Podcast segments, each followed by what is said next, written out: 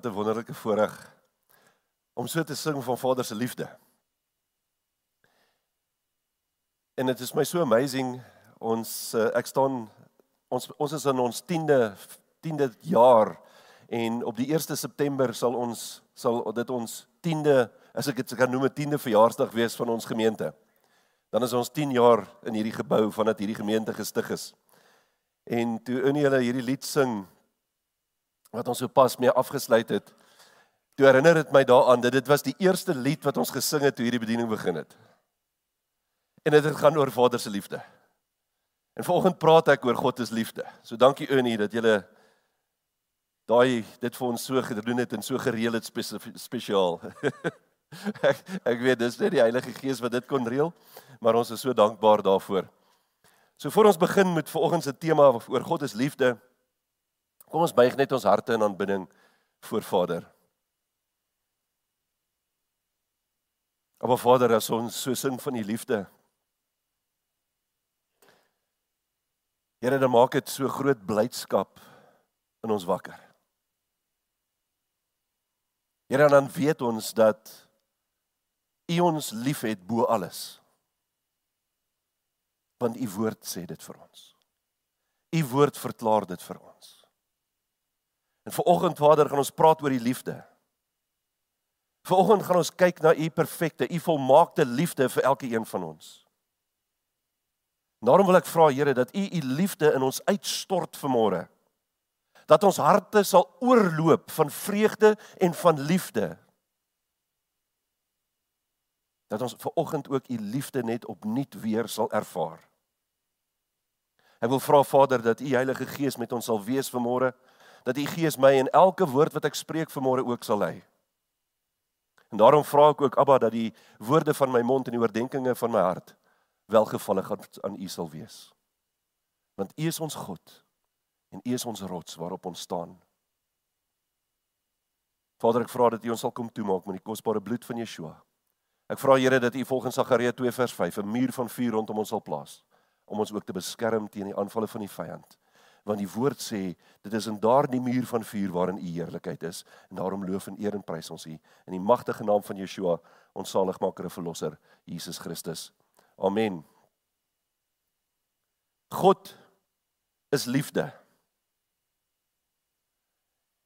Nou meeste van julle sal weet, ek dink dit is nou al amper alom bekend en dankie vir almal wat vir ons geluk wens. En uh, ek en Sonja het Vader se liefde op so wonderbaarlike, sy seën, sy liefde, sy guns, sy genade. Ek weet nie wat om alles al, al die woorde wat ek daarbey kan voeg nie. Het ons op so wonderbaarlike wyse beleef toe ons kleindogter Maandag die 4de Julie gebore is. En dit was vir ons 'n wonderlike voorreg om na die hele proses saam met Megan, is my dogter of ons dogter, skus Sonja, is ons dogter om na die hele proses saam met Megan te kon beleef. En en Sonja is nog steeds besig om daai proses saam met haar te beleef want sy's meeste van die tyd is daar by sy daar by Megan om te help met die klein ding. Oupa sê dan so wanneer ek kans kry en ek 'n gap kry is ek ook daar want dit is dan maar net die wonderlikste ding in die lewe om daai klein dingetjie vas te hou en vir te kyk. En soos ek vir baie van julle al gesê het, ek is 'n baie realistiese mens. Jy weet ek het nou al baie babatjies gekyk en gedink, hm, weet nie, hulle is darem nou nie die heel mooiste wat ek al gesien het, maar ek kan met eer opregtheid sê my kleindogter is die mooiste ding wat ek nog ooit in my lewe aanskou het. Ja, dis wonderlik. Nou ons het die voorreg gehad om so so bietjie meer, net so bietjie meer as 2 ure na uh, Linnea se geboorte kon ons daar in die kamer by Megan gaan staan en dit, by haar en Linnea wees en Pian haar man was ook daar en dit was so lekker om daardie oomblik ook saam met hulle te beleef. Om in daai kamer te wees waar hierdie babietjie so pas gebore is, 'n paar uurtjies oud, lê hierdie baba voor ons. En daar staan ek en ek kyk na Linnea, ek kyk na my kleindogter En hierdie oorweldigende liefde begin net uit my uitborrel.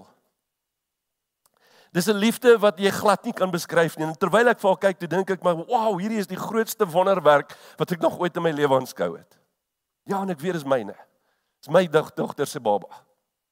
Maar ek kan nie vir julle vertel wat in my gebeur het nie. Ek kan nie vir julle vertel hoe daai liefde van God hier my opgewel het nie, terwyl ek na haar gekyk het en so vir haar gestaan het kyk het nie. En in daardie oomblik het ek die grootste begeerte in my hart gehad om haar met alles wat in my is te beskerm. en haar toe te maak. En ek wens ek kon die versekering vir haar gee dat niks ooit weer na lewe verkeerd sal gaan nie want oupa sal daar wees vir haar. Mense en ons kan dit ongelukkig nie doen nie, ons is net mense. Maar dit vat nie daai begeerte van my af weg wat ek gekry het toe ek haar aanskou het nie.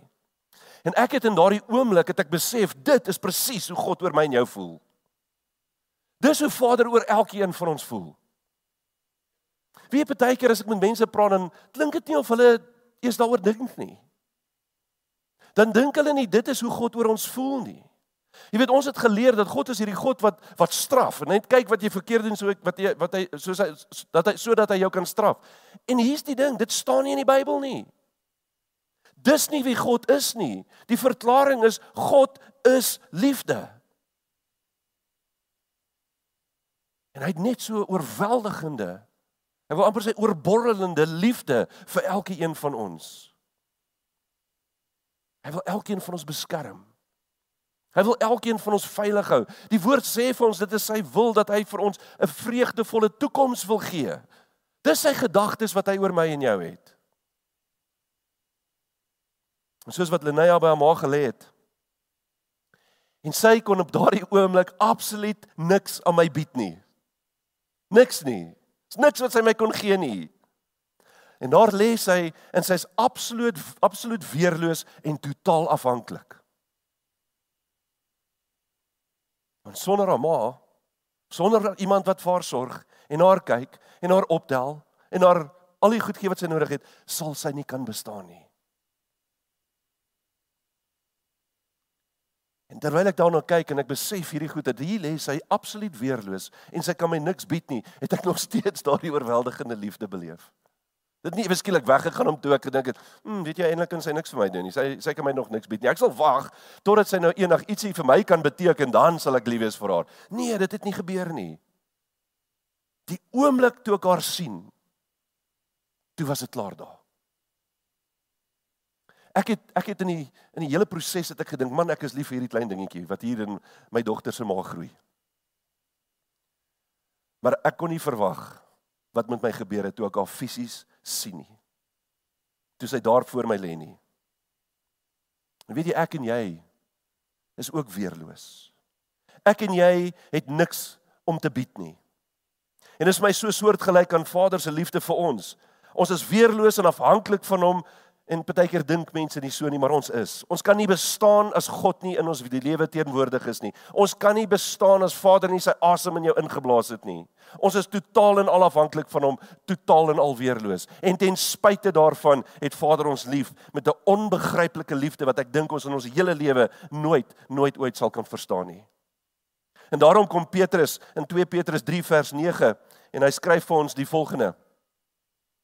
Hy sê Die Here vertraag nie die belofte so sommige dit vertraging ag nie, maar hy is lankmoedig oor ons en wil nie hê dat sommige moet vergaan nie. Nou hierdie woord vergaan is 'n baie interessante woord want wanneer ons gaan kyk na hierdie woord vergaan, dan sien ons in die King James en die Engelse Bybel praat hy van that no one should perish. Nou om te perish beteken dit vergaan. Jy weet ek dink altyd aan aan as ons praat van 'n van goed wat geperish het dan is dit amper half onvervangbaar. Jy weet dit is heeltemal gedaan amper soos ons rekenaar daarbo hierdie week met ons gemaak het. En as jy gaan kyk na die Griekse woord daarvoor, dan is dit die woord apolumi. En hierdie woord apolumi beteken om te vernietig, om iets nutteloos te maak, om dit oor te gee aan die hel. Dis een van die betekenisse van hierdie woord. En as jy daarna gaan kyk, dan sê hy dit is nie wat God wil hê nie. Hy wil nie hê dat ons moet vernietig word nie. Hy wil nie hê dat ons nutteloos gemaak moet word nie. Hy wil nie hê dat ons in die hel moet opeindig nie. Dis wat Petrus hier vir my en vir jou sê. En hoor wat sê hy? Maar dat almal. En ek moet vir julle sê hierdie woord almal in die Grieks beteken almal. Almal. Daar's nie 'n aanduiding van dit is net bedoel vir 'n sekere groepie mense nie. As jy 'n mens is, is dit vir jou. So Vader sê maar dat almal tot bekering moet kom. Die King James sê to repentance. En daai woord is metanoia. En die woord metanoia in Grieks beteken om berou te hê. Dit beteken om van gedagte te verander. Dit dit beteken hervorming of transformasie wat moet plaasvind. Dit beteken om vernuwe te word. So Vader wil hê dat ek en jy berou sal hê oor wat ons gedoen het.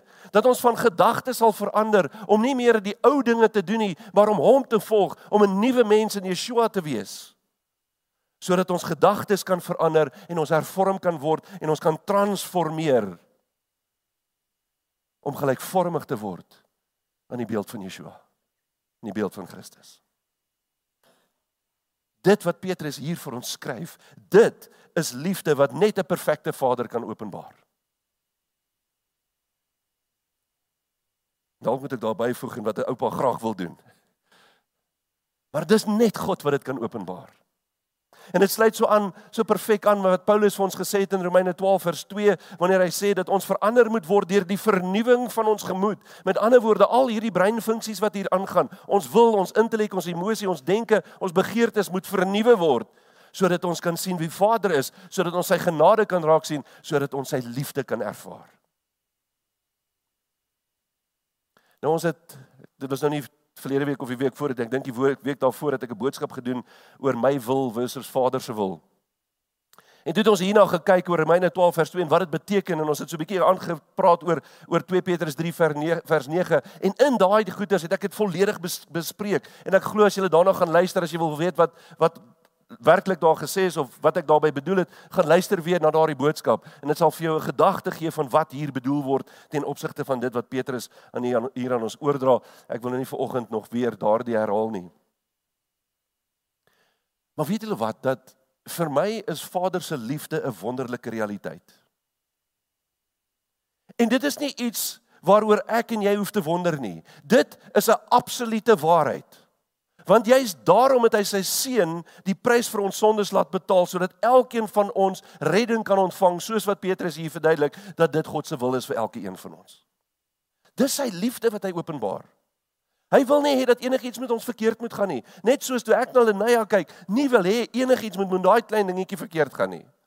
En nou kan ek julle vertel, julle weet almal van van julle wat al kinders gehad het en van julle wat klein kindertjies het, as daai dingetjie op paar daggies oud of 'n paar ure oud begin huil en skree en jy het geen idee nie, dan jy totaal in al vrees bevange want jy weet nie wat om volgende te doen nie.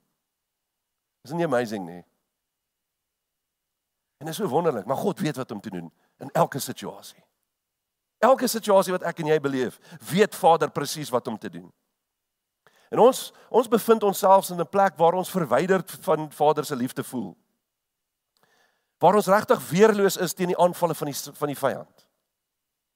Want ons voel baie keer so. Ek weet nie van julle nie, maar baie keer voel jy net, "Sjoe, voel nie so goed nie.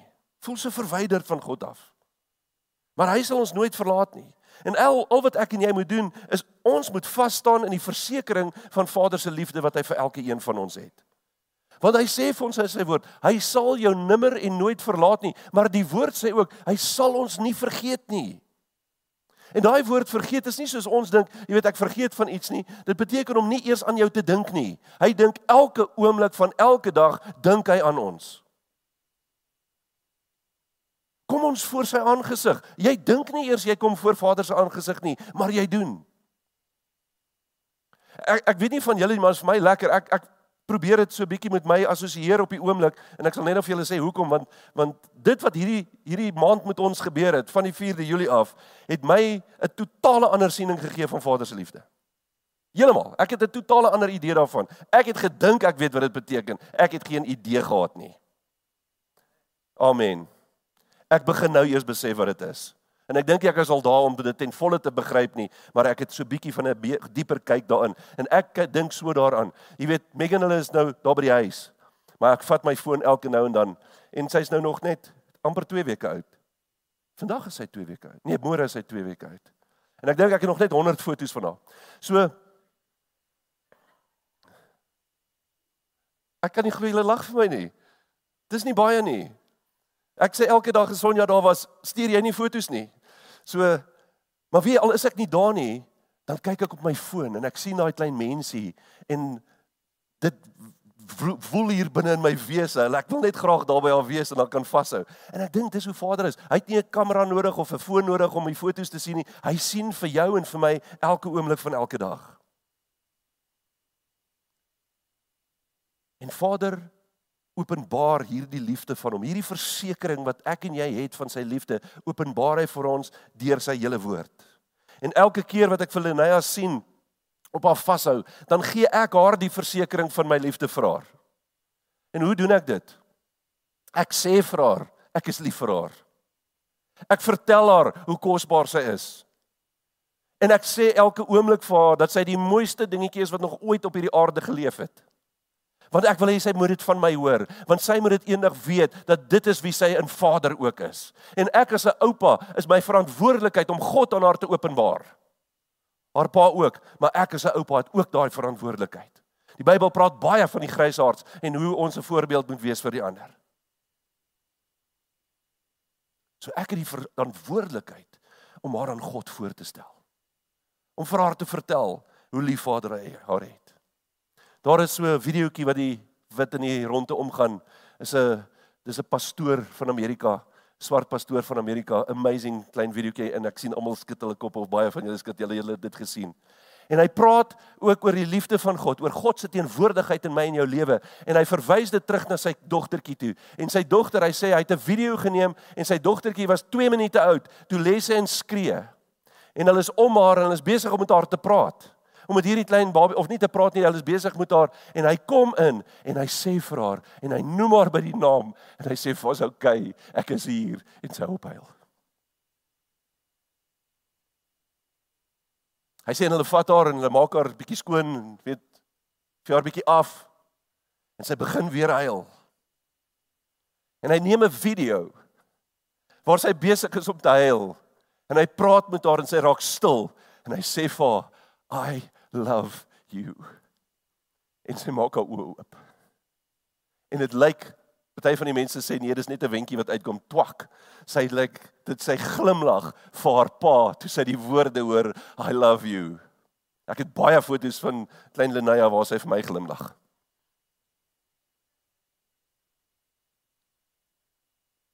So niemand sal vir my kan sê dis 'n wentjie nie, want oupa praat met haar en dan lig glimlag sy.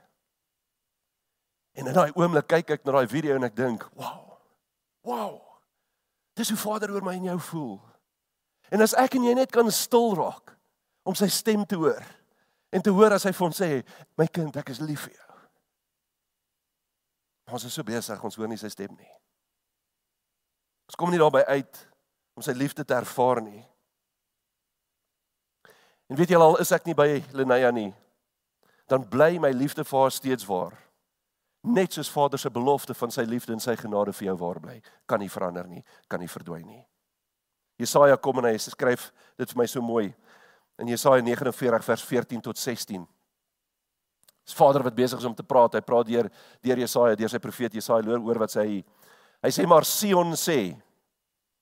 En ons moet net verstaan as hy praat van Sion, Sion verwys na Jerusalem, Sion verwys na die heilige berg, Sion verwys na die stad van Dawid. So as jy gaan kyk na die die woord Sion in die Bybel, dan verwys dit na al daai plekke, maar Sion het ook verwys nie net dat die plek nie, dit het ook verwys na die mense van die plek, so dit verwys ook na Israel. Vader is besig ook om met Israel te praat en hy sê die volgende, hy sê hy sê maar Sion sê, so nie hy nie, hy sê Sion sê Yahweh het my verlaat en die Here het my vergeet. So hy sê dis wat julle sê. Julle dink ek's nie daar nie. Julle dink ek's nie naby julle nie.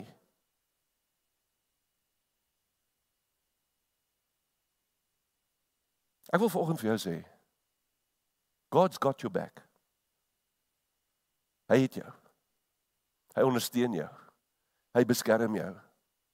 Maar dan moet ons ons vertroue in hom plaas. Dan moet ons begin in God vertrou. Dan moet ons dit glo, want baie mense glo dit nie.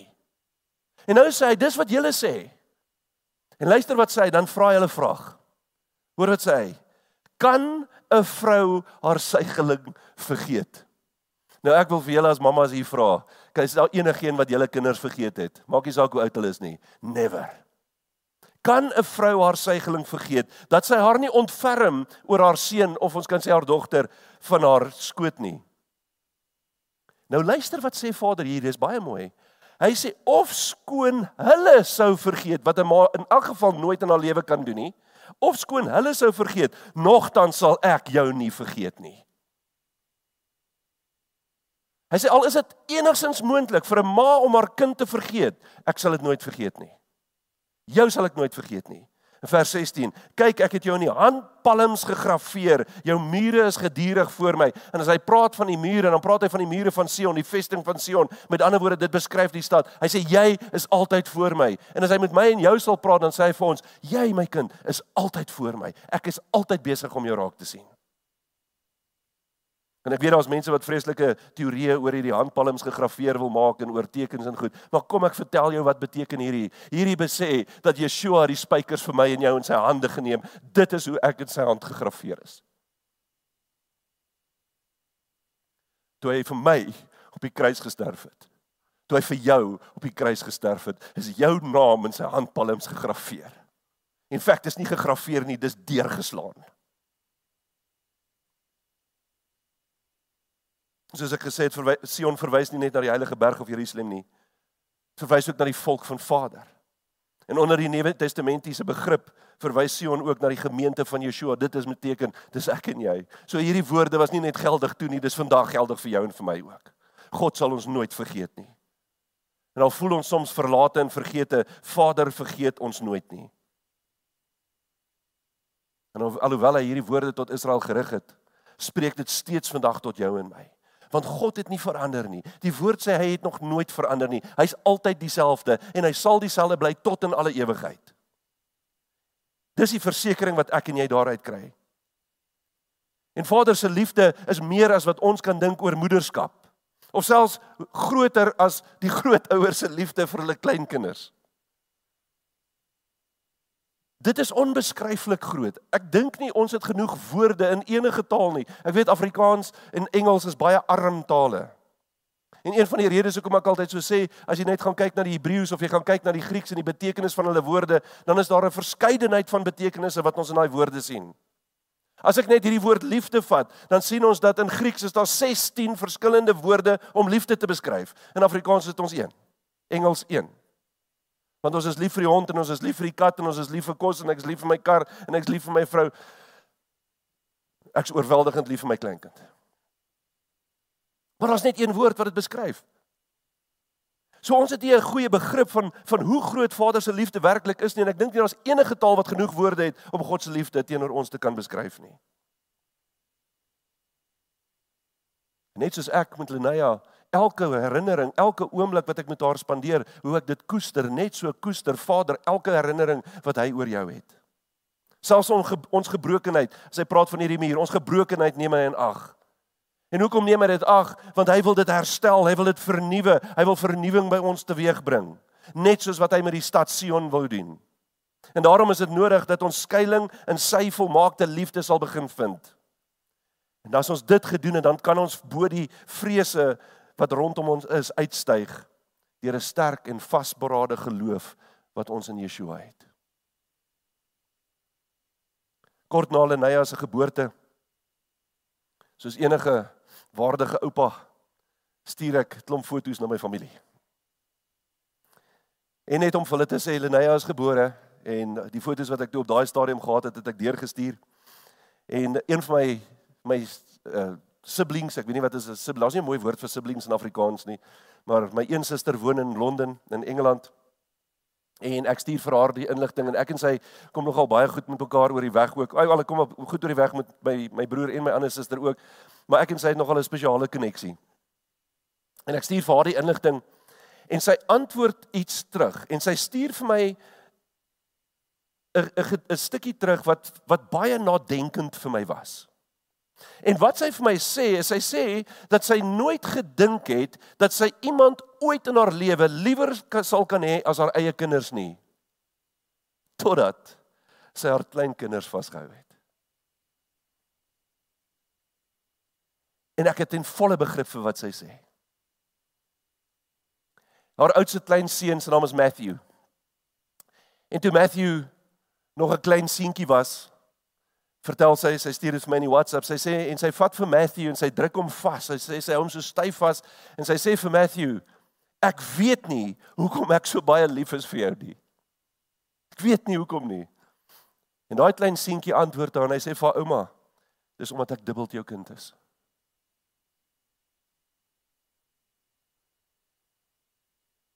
kind Dit kan nie hy wees wat dit sê nie. Dit kan alleenlik deur die Heilige Gees aan hom geopenbaar wees. Ouma, want ek is dubbeld jou kind. Dit het my getref. Dit het my laat dink aan Vader se liefde vir jou en vir my en dink baie mooi oor. Luister baie mooi wat ek nou vir jou gaan sê. Ek en jy is dubbeld sy kinders omdat ons deur Yeshua sy kinders geword het. Nee, net vir my tisjie aangee asseblief Sonja. Omdat ons dubbel sy kinders is deur Yeshua, deur die liefde van Yeshua, deur die opoffering van Yeshua.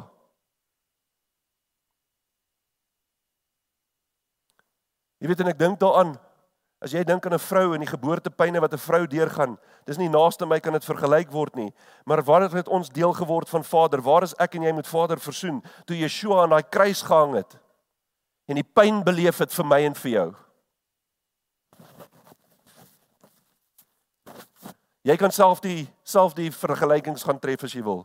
Vir my het dit net 'n totale ander betekenis begin aanneem. En wanneer ek na die woord gaan kyk, dan is daar twee, daar's twee verse wat ek aan julle wil voorhou. In die eerste vers is in Johannes 1 vers 12 en die volgende vers is in Galasiërs 3 vers 26. Ek het hulle albei op die bord vir jou en ek wil dit vir jou lees en luister mooi wat hier staan. Johannes 1 vers 12. Maar almal wat hom, dit is Yeshua aangeneem het, aan hulle het hy mag gegee om kinders van God te word aan hulle wat in sy naam glo. Hoe word ek en jy kinders van God? Deur hom. Deur Yeshua. En weet julle hierdie woord wat hy daar gebruik, die Afrikaans gebruik die woord mag. Maar kom ek vertel julle, hierdie woord is die Griekse woord exousia en daai woord beteken 'n voorreg, 'n vermoë, bevoegdheid, vryheid, reg en autoriteit. Dis wat daai woord beteken. En as ek daai versie weer kan lees, gaan ek dit lees met hierdie woorde in gedagte en dan wil ek hê julle moet regtig die betekenis van hierdie van hierdie vers moet julle begin insien en kan begryp. Hoor wat sê hy? Hy sê maar almal wat hom, almal wat vir Yeshua aangeneem het, aan hulle het hy mag en 'n voorreg en die vermoë en die bevoegdheid en die vryheid en die reg en die autoriteit gegee om kinders van God en God te word aan hulle wat in sy naam glo. Nou hoe amazing is dit net nie? En dan kom Paulus en Paulus skryf dit vir ons in Galasiërs 3:26. Hy sê: "Want julle is almal kinders van God deur die geloof in Christus Jesus." Weereens, hoe word ons kinders van God deur ons geloof in Yeshua? So ek en jy is dubbeld Vader se kinders. Ek ek wil amper sê en dit is staan nie so in die woord nie, dit is maar net my siening daarvan. Ons is so sy kleinkinders. En ek besef nou eers hoe waardevol 'n kleinkind is en hoe oorweldigend Vader se liefde vir my en jou moet wees. Jy sien ons is kinders van God omdat ons as gevolg van sy volmaakte liefde deur Yeshua as kinders aangeneem is. Dit is 'n voorreg om 'n kind van God genoem te word. Maar dan sê die woord hierdie voorreg kom die toe wat in hom glo. So wat is nodig vir my en jou om hierdie liefde te kan ontvang? Ons moet net in hom glo. Ons moet net glo dat hy ons redding en ons verlossing is. Ons moet net glo dat hy die rots is op waarop ek en jy kan staan. Die ewige rots. Ons vesting. Dis wie hy is. En al wat jy hoef te doen, al wat jy hoef te doen, is net te glo.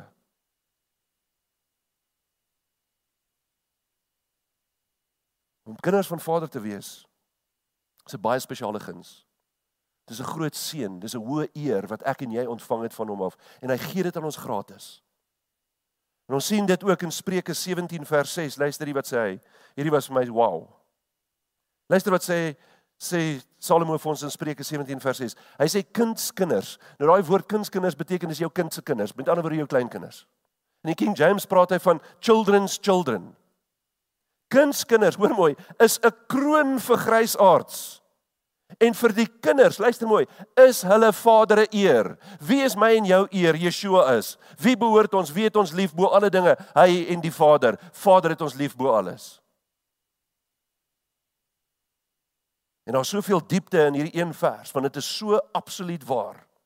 En ek verstaan nou eers wat hierdie vers werklik waar beteken. Dit bet Dink maar net hoe Vader homself aan Moses en ook aan Israel bekend gestel het. En as jy gaan kyk hierna dan dan vorm die betekenis in al die klein nuances wat ons in die woord lees en hoe Vader hom bekend maak en wie hy sê dat wie hy is. En as jy gaan kyk as hy hom aan, aan Moses bekendstel en hy het dit ook aan Israel, Israel het ook geweet en baie keer hoor ons dit word gesê, word tot in die Nuwe Testament word hierdie woorde herhaal, maar hy kom en hy stel hom bekend aan Moses en hy sê vir Moses, ek is die God van jou vader, die God van Abraham, die God van Isak en die God van Jakob. Hoekom sal hy dit sê? Hy kon net vir Moses gesê het, Moses, ek is die almagtige God. Hy sê vir hom nee, ek is die God van jou voorvaders. Hy sê ek is die God nie net van jou en van jou pa nie, maar van jou oupa en jou oupa grootjie en jou oupa grootjie se oupa grootjie. Wow. Dis 'n belangrike stelling wat Vader hier aan ons maak. Yeshua kom en Yeshua quoteer hierdie vers. Hierdie vers sien ons in Eksodus 3 vers 6. En wanneer hy met die Sadduseërs praat in Matteus 22 vers 32, dan quoteer hy hierdie spesifieke vers. Hoekom doen hy dit? Want hy bevestig terwyl hy dit sê dat daar is 'n bewys dat die leerstelling van die opstanding reeds in die Ou Testament geproklaameer was. Want hierin sê hy, ek is nie 'n God van dooies nie, maar van lewendes. As hulle lewe, moet hulle opgestaan het uit die dood uit. Moet hulle lewe in die teenwoordigheid van Vader. Die belofte wat elkeen van ons het, die belofte wat jy het, die belofte wat ek het.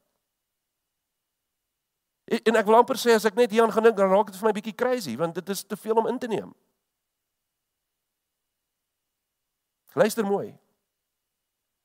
Vader se liefde is nie net vir Israel beskore nie. Dit was nooit bestem net vir een groepie mense nie. Dit is waar vir elke mens. Dit geld vir elke mens op hierdie aarde wat nog ooit geleef het en wat nog ooit sal leef. Sy liefde verklaar hy aan ons almal.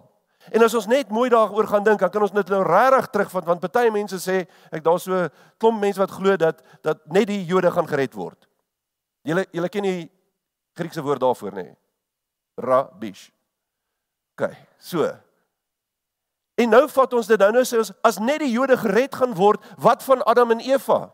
Hulle was nie Jode nie. Wat van Henog? Was nie 'n Jood nie. Wat van Noag? Was nie 'n Jood nie. Wat van Abraham? Was nie 'n Jood nie. Oepsie, nou het ons 'n probleem. Maar jy sien God is nie net 'n God van 'n sekere nasie nie, hy's die God van die heelal. En elkeen van ons word daarbey ingesluit. En weet julle wat vir my so amazing is as jy net gaan kyk, hy praat oor Abraham, Isak en Jakob. Ons weet almal Isak was die vader van Israel. Is Isak het ag um, Isak nie Jakob. Jakob was die vader van Israel. Hy het 12 seuns gehad en uit die 12 seuns het al die stamme van Israel ontstaan. Maar kom ons vat dit een stap terug. Isak was die vader van twee verskillende nasies. Isak was die vader van die Israeliete deur Jakob, maar hy was ook die die is die vader van die Edomite. En die Edomite was een van Israel se grootste vyande. Wel, kom ons gaan terug na Abraham toe. Abraham het twee seuns gehad.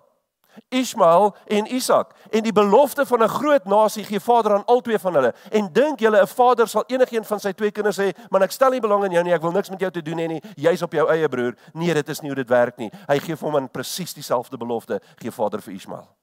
En in daai belofte wat hy vir Ismael gee, sê hy, jy nie net jy is my geliefde nie, maar Isak of eh, wat wat waaruit Israel gaan voortvloei, waaruit die Messias gaan kom, dit is ook my geliefde, maar ek gaan nog steeds my liefde aan jou ook openbaar.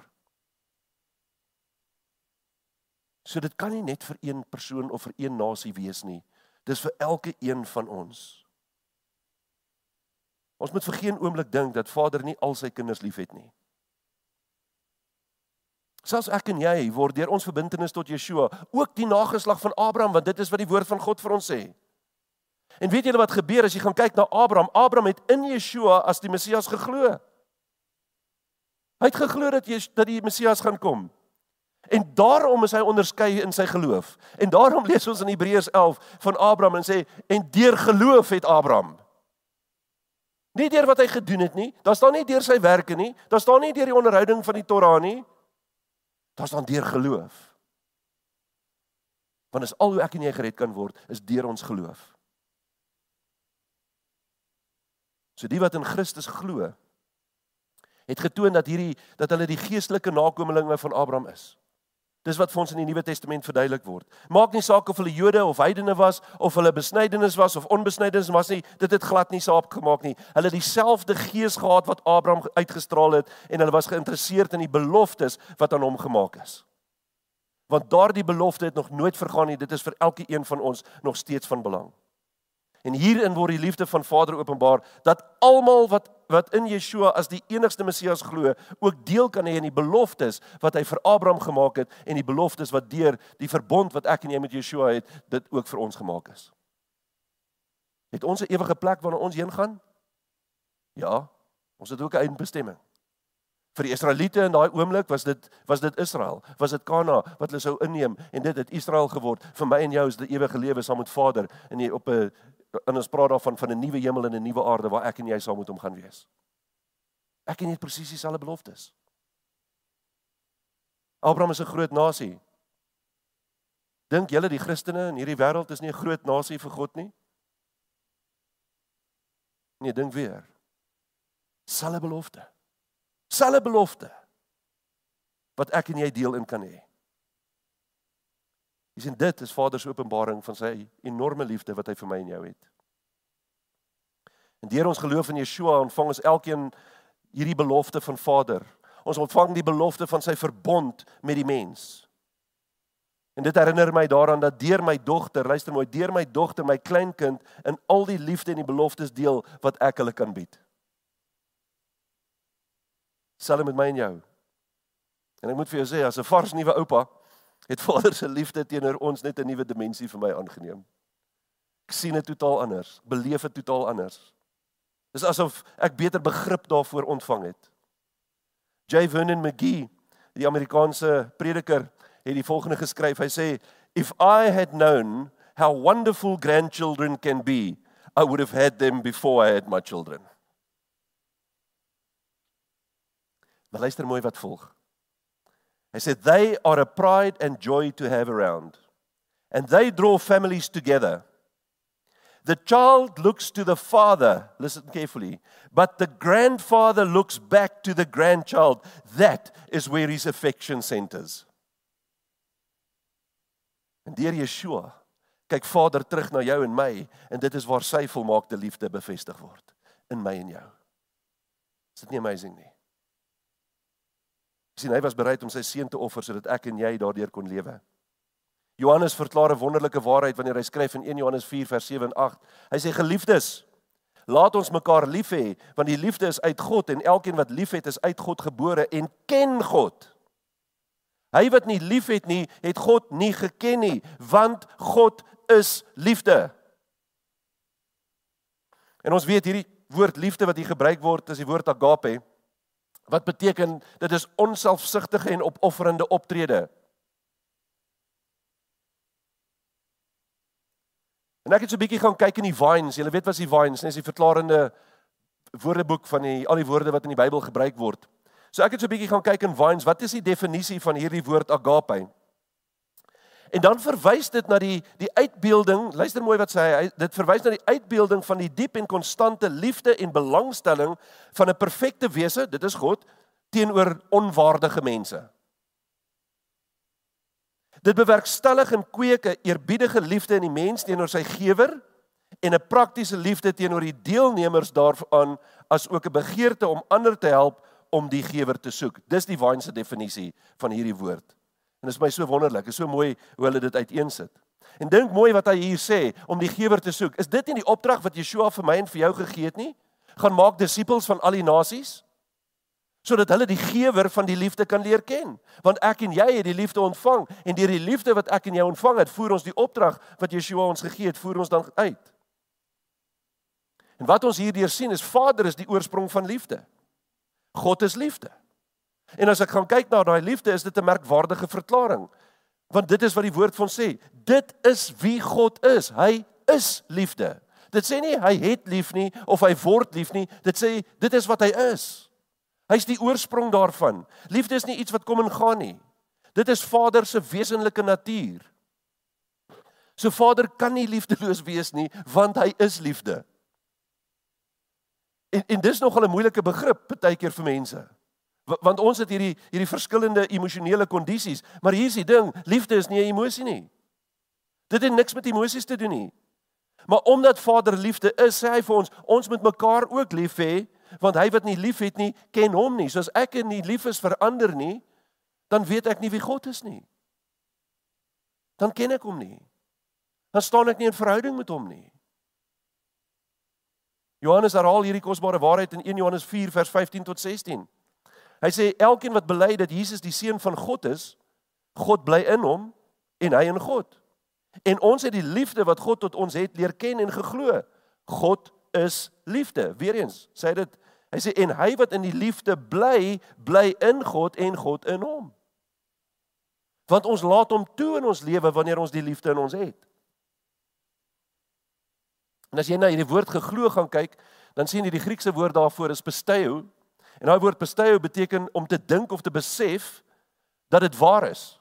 Met ander woorde dat hierdie 'n absolute waarheid van God is. Dit is om oortuig te word van sy liefde, om oortuig te wees van wie hy is en wat hy vir ons kom doen het en sy beloftes wat hy vir ons gegee het. En om totaal en al ons vertroue te neem en dit in God te plaas. Dit word gebruik in die Nuwe Testament van die oortuiging en die vertroue waartoe 'n mens aangedryf word deur 'n sekere innerlike en jy, ons kan dit noem 'n hoër reg en 'n hoër wet van ons siel. Met ander woorde, dit styg uit bo alles anders wat in ons sielsdimensie beleef kan word, want hierdie geloof is deel en ek het ek dink ek het dit vir julle gesê, ek, ek weet ek het dit al genoem in die in ons uh, Bybelstudie wat ons op die oomblik doen rondom die invloed van van vermaak op ons geloof is dat liefde is 'n prefrontale korteks funksie. Dis 'n rasionele funksie. Dis nie 'n staat wat ek beleef nie, dit is rasioneel. Geloof is 'n rasionele ding. En daarom is dit 'n hoër vlak binne in ons sielsdimensie wanneer ons begin om regtig te glo. Dis 'n besluit wat ek neem, is 'n keuse wat ek maak. En dit beteken om op Yeshua en op Vader te vertrou om ons in staat te stel om iets te ervaar of om iets te doen namens hulle en vir hom. Want ons is tot disippels en konings en priesters van hom geroep. En daarom is dit so belangrik dat ons sy getrouheid en sy vertroue beleef. Dat ons besef waaroor gaan dit en daardie vertroue moet ek en jy ons moet ook getrou wees en ons moet ook vertroue in Vader hê. Ons moet hom ken. Ons moet glo in sy liefde. En ons moet weet en verseker weet wees van die liefde wat hy vir my en vir jou het. En ek wil jou vanoggend 'n vraag vra. Hoeveel van julle weet regtig? En ek praat van regtig. Kan met eerlikheid vir my sê en ek gaan nie vra vir enigiemand om hande op te steek nie. Maar ek wil hê jy moet dink hieroor. Hoeveel van julle weet werklik dat Vader jou liefhet as sy eie kind? Het jy ooit daaroor gewonder? Het jy ooit daaraan gedink? Hoeveel van julle glo in God se liefde vir jou? Spesifiek vir jou. Nie in God se liefde vir die mensdom nie, vir jou as persoon. Jy weet ons sê ons glo in sy liefde, maar dikwels tree ons nie so op nie. Dikwels lyk dit nie asof ons in sy liefde glo nie. En hoeveel keer moes ek al hoor dat mense sê dat hulle weet dat God liefde is, maar dat hulle nie dink dat God hulle kan lief hê nie. Dat hulle nie kan dink dat God moeite met hulle sal doen nie. Dat hulle dink dat hulle is nie goed genoeg nie. Kom ek vertel jou, niemand is goed genoeg nie. Dit pla God glad nie. En as jy dink jy moet goed genoeg wees vir God om jou lief te hê, maak jy 'n enorme fout. Dan sal dit nooit kan gebeur nie want niemand van ons kan ooit goed genoeg vir God wees nie. Maar hy kom na ons en hy sê jy's my kind. En dink net bietjie aan ons as ouers. Dit maak nie saak wat jou kind doen nie en hoe kwaad jy partykeer vir hulle word nie, maar jou liefde vir daai kind verdwyn nooit nie. Ons bly lief vir hulle. God se liefde is net 'n duisend keer beter en groter en erger as wat ek en jy as ouers ooit kan dink of kan besef. Ek het 'n baie dierbare kennis onlangs. Ek het baie gesprekke met hom gehad. Hy het getwyfel oor God se liefde vir hom as persoon. En omdat hy getwyfel het in God se liefde vir hom, het hy getwyfel dat God hom nie kan vergewe nie of dat God hom sal kan vergewe. En hy het gedink, hy het vir my gesê in vele gesprekke wat ek met hom gemaak het, ek is te sleg, God sal my nooit kan vergewe nie. En hoe meer ek hom probeer verseker het dat dit is nie waar nie, hoe meer het hy dit geglo. Want dit is 'n leuen van Satan. Dis nie die waarheid nie. Paulus kom en hy skryf vir ons in Romeine 5 vers 8 tot 9. Luister mooi wat sê hy. Hy sê maar God bewys sy liefde tot ons daarin dat Christus vir ons gesterf het toe ons nog sondaars was. God het nie gewag tot jy gelowig geword het en jou toe liefgehad nie. Hy sê hy het ons liefgehad toe ons nog sondaars was. En as jy gaan kyk na die Griek, die harmatulos, dis die Griekse woord daar, dit beteken om uittartend en opstandig eh, en in opstand te kom met 'n bespotting. Hy sê dis dis hoe julle was en God het julle reeds liefgehad. Dit beteken in Engels praat daarvan, hy sê especially wicked. Hy sê toe julle nog especially wicked was, het God julle liefgehad. Dan vers 9 sê hy: "Veel meer dan sal ons nou dat ons geregverdig is in sy bloed deur hom gered word van die toren. Vader het ons klaar liefgehad alreeds toe ons sondaars was." Yeshua het vir almal gesterf. Hy het nie net vir gelowiges gesterf nie, hy het juis gekom om vir die goddelose mense te sterf en daarom word elke persoon op hierdie aarde ingesluit in die offer wat Vader vir my en vir jou bied. En wat hy sê is dat die hoogste vorm van liefde is om te sterf namens iemand namens iemand anders. En Yeshua kom en hy verduidelik vir ons dit baie duidelik in Johannes 15 vers 12 tot 14. Hy sê dit is my gebod dat julle mekaar moet lief hê net soos ek julle liefgehad het. En hoor hier, groter liefde het niemand as dit nie dat iemand sy lewe vir sy vriende gee. Kan jy begin sien dat liefde is 'n optrede? Dit iets is wat ons doen. Dis hoe ons teenoor ander mense optree. Hy sê julle is my vriende as julle alles doen wat ek julle beveel. En daai woord vriende is beskryf vir iemand wat in verbond met iemand anders gestaan het. So hy sê julle is my vriende deur die verbond as julle alles doen wat ek julle beveel. Met ander woorde as julle die verbondsooreenkoms nakom. Maar wie julle wat? Ek en jy in hierdie ou lewe waar ons in groot geword het en al die gemors wat ek en jy al geluister het en ongelukkig van al die gemors wat vir ons vertel is toe ons in die kerk was.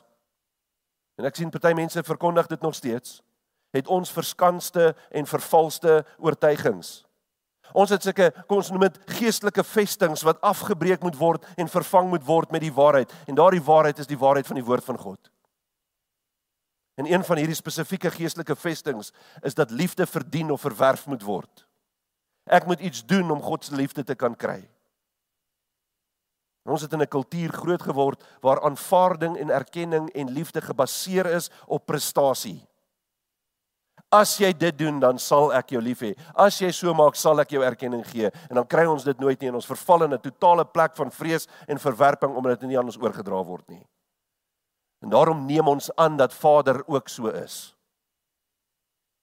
Hy is nie. God is glad nie so nie. Want hy is liefde.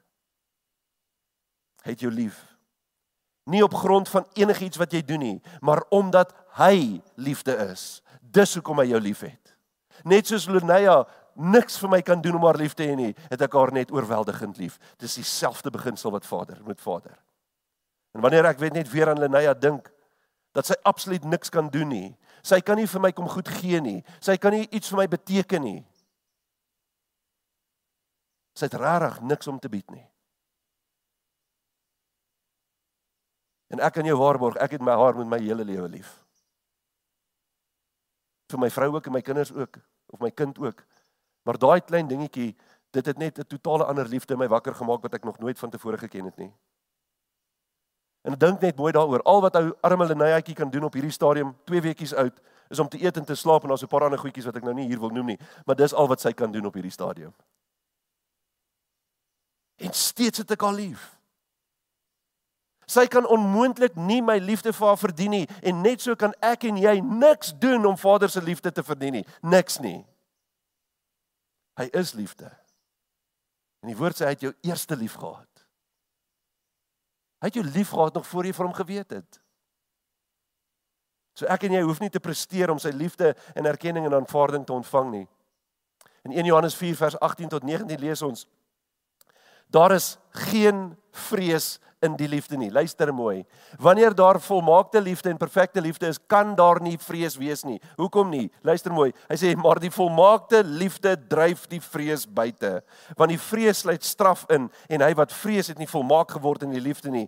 Ons het hom lief omdat hy ons eerste lief gehad het. Wow. Jy kon niks doen nie. Jy kon nie presteer nie. Hy het jou net lief gehad.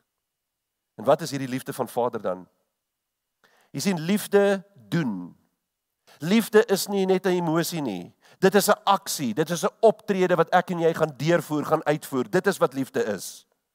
Ons word beveel om lief te hê. Want ons sien in die woord ons moet lief wees vir God, ons moet lief wees vir ons naaste, wees lief vir jou eggenoot en jou kinders, wees lief vir jou vyande. Is die opdrag van Yeshua. Nou luister mooi wat ek vir jou wil sê vandag. Vader beveel jou nêrens in die Bybel om iets te voel nie. Want jy kan nie vir gevoelens beveel nie. Jy kan nie vir iemand beveel om 'n emosie te beleef nie. Ek kan nie vir jou sê hoor jy moet bietjie sleg voel nie. As jy opgeruimd hier ingestap en ek sê vir jou nee hoor jy, wow, stop. Hier in ons kerk mag niemand vriendelik wees nie. Jy moet nou swaarmoedig raak. Julle gaan omdraai en uitstap. Gaan ek wys hierdie snaakse vent. Want jy kan nie vir iemand opdrag gee om 'n emosie te beleef nie. Maar jy kan 'n opdrag vir iemand gee om iets te gaan doen. So kom ek vra jou, as ek ver oggend vir julle gesê het, hoorie, ek wil nou vir julle sê, julle moet nou begin om baie van my te hou. Dink julle dit sou gewerk het? Ag, dalk so 'n bietjie, miskien, want as nou hier en daar dalk iemand wat van my hou. Maar maar kom ek sê vir jou, ek gee vir jou die opdrag en sê jy moet nou van al jou vyande moet jy gaan hou. Mm. mm dis 'n bietjie taaf daai ene. Ek weet nie hoeveel van julle sou gesê het, ja natuurlik, ek doen dit al klaar nie. ek glo nie een van ons doen dit nie. Jy sien, Ons kan nie emosie beveel nie. Jy kan net 'n optrede beveel. En liefde is 'n optrede, liefde doen, liefde doen wat die beste is vir ander. Dis wat liefde is. Om iemand lief te hê is om toegewy te wees aan hulle welstand, om die beste vir hulle te wil doen. En dit is waarom liefde kan nee sê. Want Vader sê nie altyd vir ons ja nie. En as ek as ouer het nie altyd vir my dogter gesê ja nie. En vir daai klein dogtertjie gaan ek hard probeer om ook so nou en dan nee te sê. Maar liefde sê soms nee.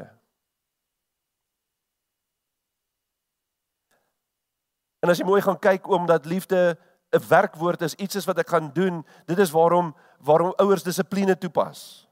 Dit is waarom liefde nie skadelike gedrag moontlik maak nie. Liefde doen wat die beste is vir ander. Maak nie saak wat dit jou kos nie. Luister mooi, dit maak nie saak wat dit jou kos nie, want liefde is duur. Yeshua het met sy lewe vir my en vir jou daarvoor betaal. Uit sy liefde het hy sy lewe gegee. Dis duur. Dit kos jou iets. Jy sien, dit liefde behels opoffering en diens. En dis wil is dit is dikwels pynlik en moeilik. Hoekom is dit pynlik en moeilik? Want liefde is 'n proses van die wil. Dis iets wat ek wil doen. Dis 'n keuse wat ek maak. Dit is wat dit beteken. Ek kies om liefde te openbaar. Yeshua het dit aan my en jou kom openbaar toe hy hier op die aarde gewandel het. En hy sy eie lewe opgeoffer het sodat ek en jy kan lewe. En ek is doodseker dat ek en jy kan vir die volgende paar maande net oor hierdie tema praat, net oor God is liefde. Kan ek Ja, ek het as jy na my navorsingsstuk gaan kyk wat ek gedoen het oor God is liefde, kan ek vir weke hieroor praat. Maar dis wat ek en jy moet besef, dit is wie God is. Dit is wat sy liefde beteken vir my en vir jou. En ek wil saamvat deur vyf beginsels met julle te deel oor Vader se liefde en wat sy liefde vir my en vir jou beteken. En ek gaan dit doen aan die hand van Johannes 3 vers 16. En wat ek gedoen het met Johannes 3 vers 16, as julle daar op die bord kyk, dan sal julle sien ek het uh, vyf nommertjies daar gesit in rooi.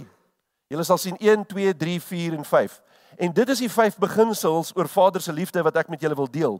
So kom ons gaan lees net vinnig oor hierdie hierdie vers sodat ons net begrip kan hê oor waaroor dit gaan.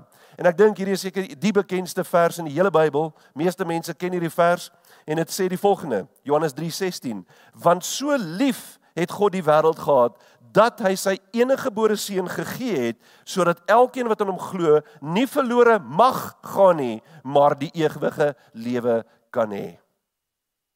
Julle ken dit. Ons lees dit so baie, ons kwoteer dit, ons kan dit opsê vir ander mense. My vraag is baie keer, wonder ek wonder of ons regtig glo wat ons lees of wat ons sê. Weet ons wat die impak hiervan in ons lewens is?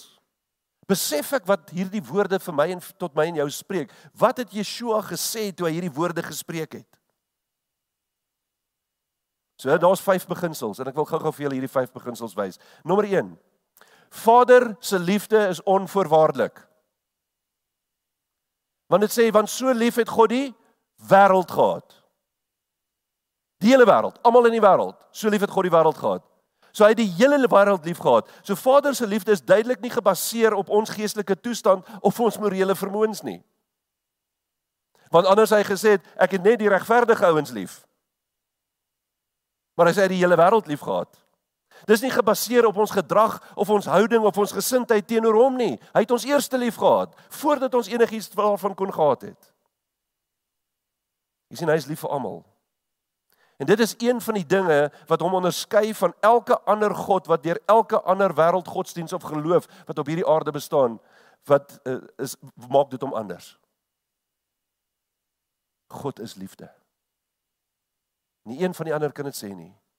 Dit is onvoorwaardelik want sy genade is vir elke een daar. En alhoewel Vader wil hê dat wanneer ons hom ontmoet en wanneer ons hierdie pad begin stap saam met hom, dat ons wel moet verander. Dis wat die woord vir ons sê, dit is sy wil dat ons moet in heiligmaking stap, maar dit is nie 'n voorvereiste nie. Hy het ons eers lief gehad. Die tweede ding wat ons daar sien is dat hy sy seun gegee het. So Vader se liefde is opofferend. Vader het dit vir ons as 'n geskenk uit genade gegee deur die opoffering van Yeshua om namens ons aan die kruis te gaan sterf. Dit is hoe hy dit aan ons bewys het. Hy het sy seun gegee. Is 'n opoffering van hom af. Die derde een wat ons daar sien is enige gebore seun. So Vader se liefde is waardevol. Hy het die beste van wat hy gehad het, het hy vir my en vir jou kom offer sodat ek en jy daardeur kan lewe. Hy het sy enige gebore seun gegee. En nie net was hy bereid om te gee nie, maar ons sien dat hy bereid was om die enigste een te gee wat hy gehad het om die beste vir my jou en my te doen. En om die waarheid te sê as jy mooi hierna gaan kyk en mooi daaroor gedink, dan sê dit eintlik God het homself gegee vir jou en vir my.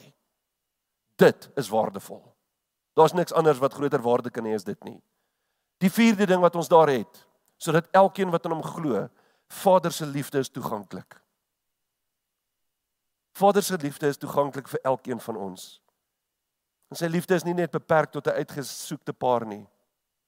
Sy liefde is vir elkeen van ons bedoel. Dis nie moeilik om te ontvang nie. Glad nie moeilik om sy liefde te ontvang te ontvang nie. Dis beskikbaar aan almal wat in Yeshua glo. Nou klink dit dalk so 'n bietjie voorwaardelik om te sê vir almal wat in hom glo. Maar luister mooi, volmaakte liefde gaan gepaard met vrye keuse. God sal dit nie op jou afdwing nie. Met ander woorde, die oomblik wat jy kies om te glo, ervaar en ontvang jy Vader se liefde wat hy reeds vir jou het. Maar jy moet dit in ontvangs neem. Jy moet dit aan jou gaan toeëien. En dan die 15 wat hy sê, sodat niemand verlore mag gaan nie, maar die ewige lewe kan hê. Vader se liefde is reddend en voordelig vir my en vir jou. Jy sien, hy wil nie hê dat enige iemand verlore moet gaan nie. Hy wil hê dat elke een van ons gered moet word, dat elke een van ons die ewige lewe sal beerwe. En nou moet ons verstaan dat die ewige lewe is nie net 'n toekomstige ding nie. Ja, dit is iets wat ons gaan saam met hom beleef. Maar as gelowige het jy reeds die ewige lewe ontvang. Dis die openbaring wat Vader aan ons maak. Ons is reeds deel van die koninkryk van God en dit is alles moontlik gemaak deur sy liefde wat hy teenoor ons geopenbaar het, sodat ek reeds kan weet dat ek reeds die ewige lewe ontvang het, dat ek saam met hom sal wees wanneer ek hierdie hierdie plek, hierdie aarde verlaat. Ek hoef nie te twyfel daaroor nie. Hy gee my die versekering daarvan. Wat 'n wonderlike wete dat Vader ons liefhet. En dis 'n liefde waarin ek en jy reeds deel kan hê. Dis 'n versekering wat ons deur Yeshua het en daarom kan ons dit toeëien. Maar ek en jy moet gaan om dit te gaan leef. So ek wil jou vanoggend sê, gaan leef daardie liefde van Vader uit omdat jy dit reeds ontvang het. Jy het dit reeds gekry, dis joune. Leef dit. Ervaar dit. Weet dit. Moenie twyfel nie. Vertrou op hom. Jy weet ons bedink baie keer Vader weet nie waarmee ons besig is nie of ons is bekommerd oor goed hier terwyl dit hier op die aarde gebeur en al wat ons moet doen is sê Here, ek vertrou U daarvoor. Ek plaas vanoggend my vertroue in U hande. Net soos ek my vertroue oor Lenaya in God se hande geplaas het. Ja, ek is lief vir haar en ek wil alles doen, maar my vertroue is in God nie in my nie. Ek wil afsluit. En ek wil die woorde van dit was 'n ou lied hierdie.